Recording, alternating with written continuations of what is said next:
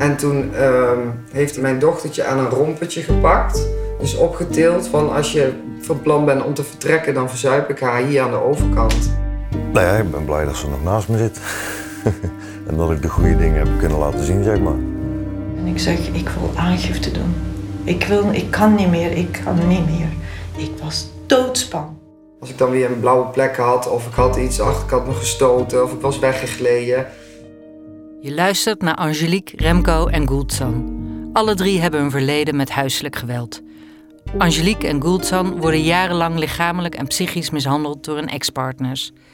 Remco is voormalig pleger van huiselijk geweld en samen met zijn vrouw Rebecca vertelt hij hun verhaal van woede en frustratie, maar ook van herstel van hun relatie. In deze podcast voor Stichting Open Mind blikken we terug op al die ervaringen. Hoe kom je in zo'n situatie terecht? Wat doet het met je? En wat is nodig om dit geweld te doorbreken? Ook aan politieman Erik van Deutenkom stellen we deze vragen. Als landelijk coördinator heeft hij vaak te maken gehad met huiselijk geweld. Dit vertelt Angelique. Ze is 19 jaar als ze voor het eerst een relatie krijgt met een man die, zo blijkt later, verslaafd is aan drank en drugs.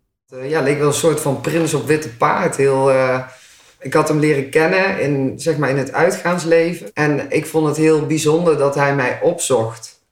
Ik dacht, oh, dit is echt een man die moeite voor me wil doen. En die zag me echt staan, zo heb ik het bekeken.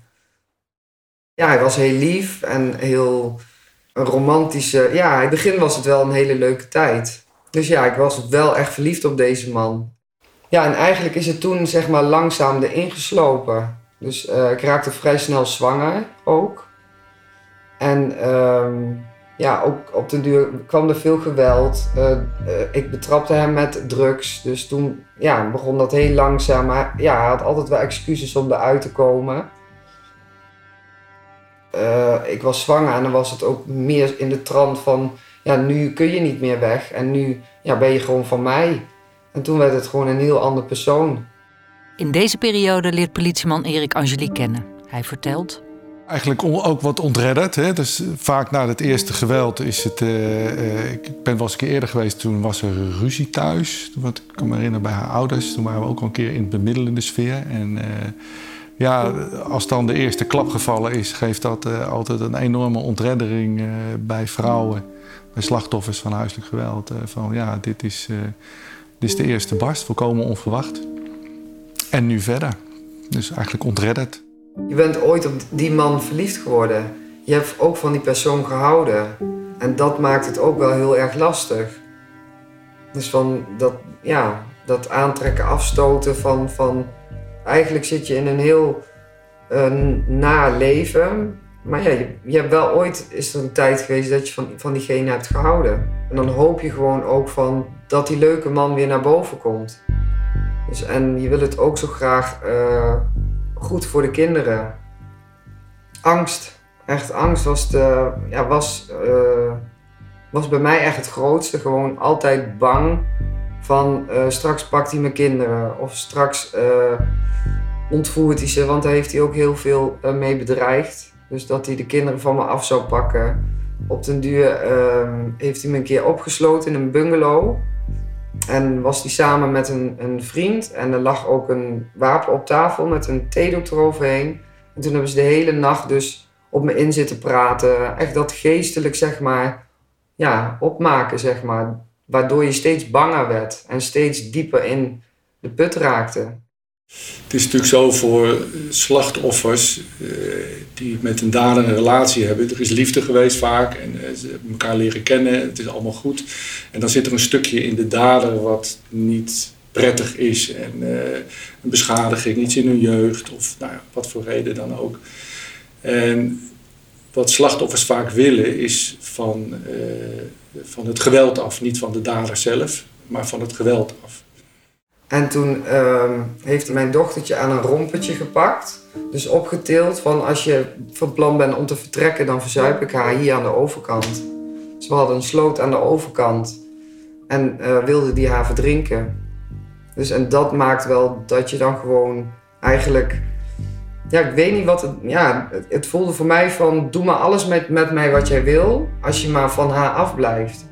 Dus je wordt heel uh, toegevelijk. Zo van, ja, doe maar, het ma maakt niet meer uit.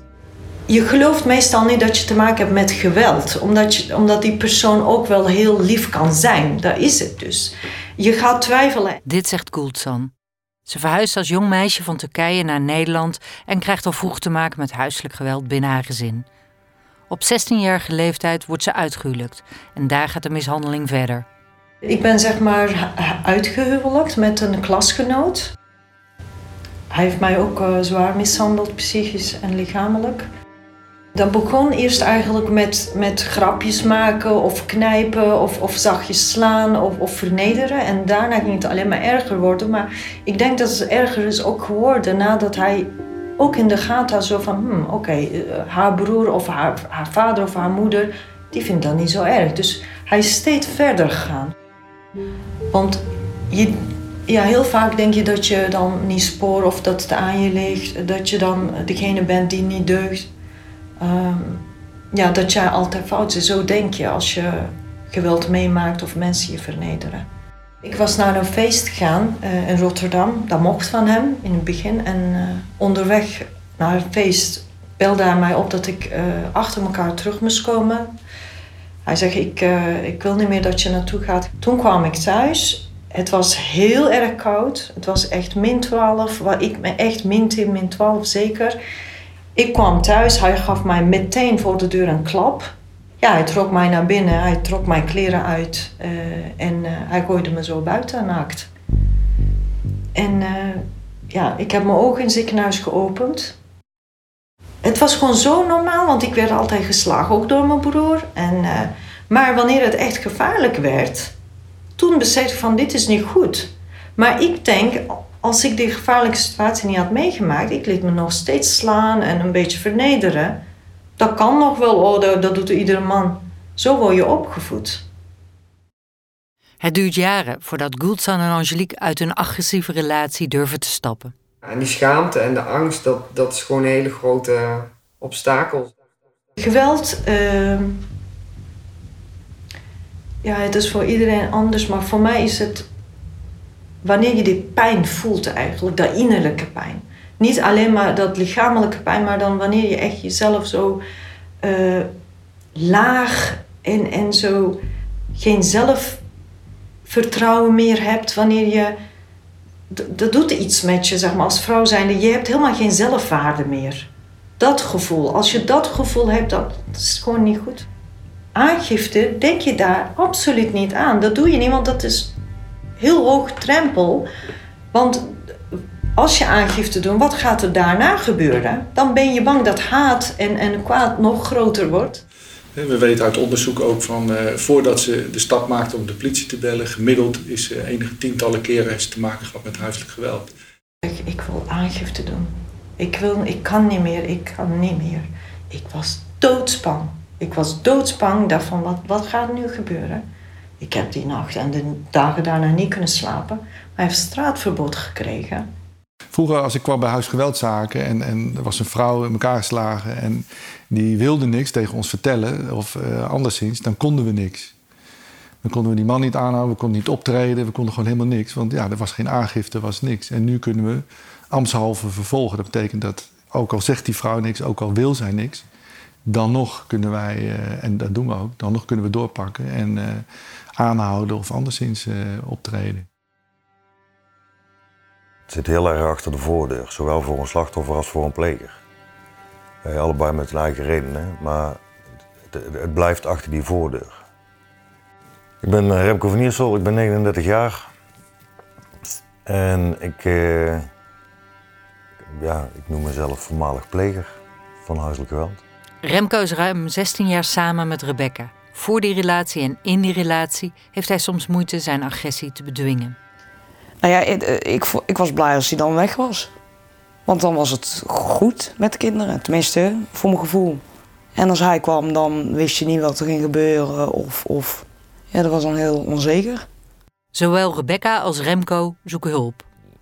Ik ben onderdeel van een zelfhulpgroep ook. En uh, ik heb daar een, een, paar deelnemers in zitten die, die inmiddels alweer een paar jaar meelopen, gelukkig.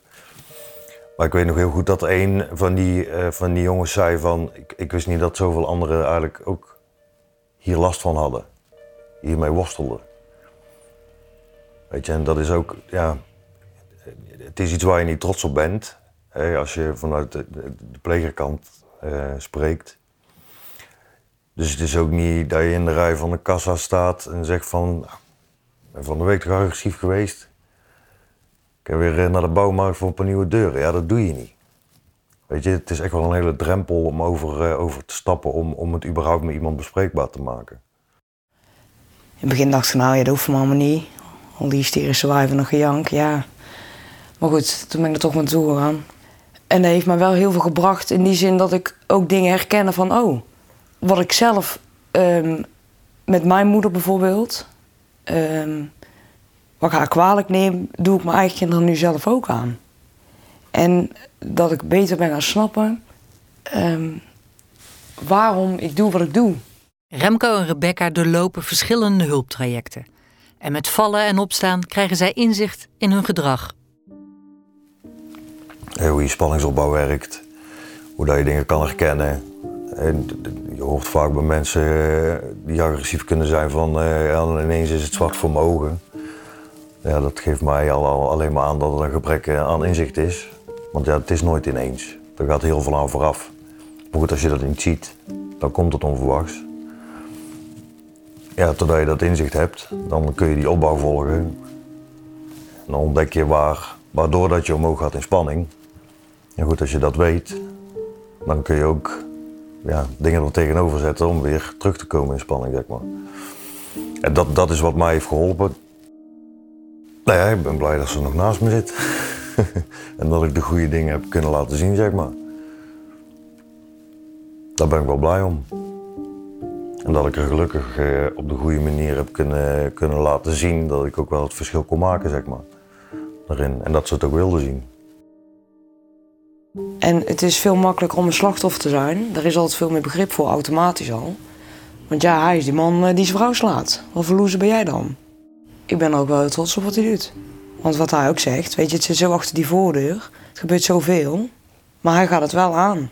Weet je, je zit zo in een spiraal dat je helemaal geen begrip hebt voor elkaar. En dan zei hij iets, dan vlamde ik erin. Dan was het ook gelijk dat je allebei hoog in spanning zat. Nou, ik weet dat het terug kan komen. Weet je, het is een, een, een, stukje van mezelf, dit zal nooit weggaan. En ik moet hier altijd ja, aandacht aan besteden.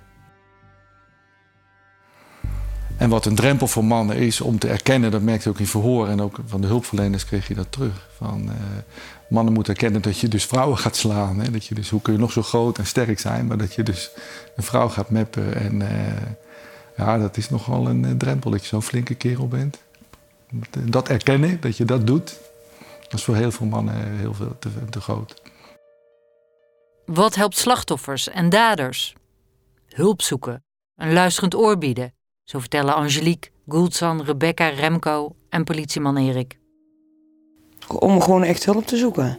En ook gewoon met lotgenoten aan te sluiten. Omdat het echt heel fijn is. Omdat je hebt hetzelfde. Je weet wat je zegt. Van elkaar. Kijk, ik zat in een lotgenootgroep van slachtoffers. Als dan iemand zei, oh, ik was zo bang, dan dacht ik, oh, nou, ja, oh. Je weet de lading ook waarin iets gezegd wordt. Wat het betekent. Een luisterend oor vind ik heel erg belangrijk. Dus al kan iemand alleen al het verhaal kwijt. Dus dat je gehoord wordt.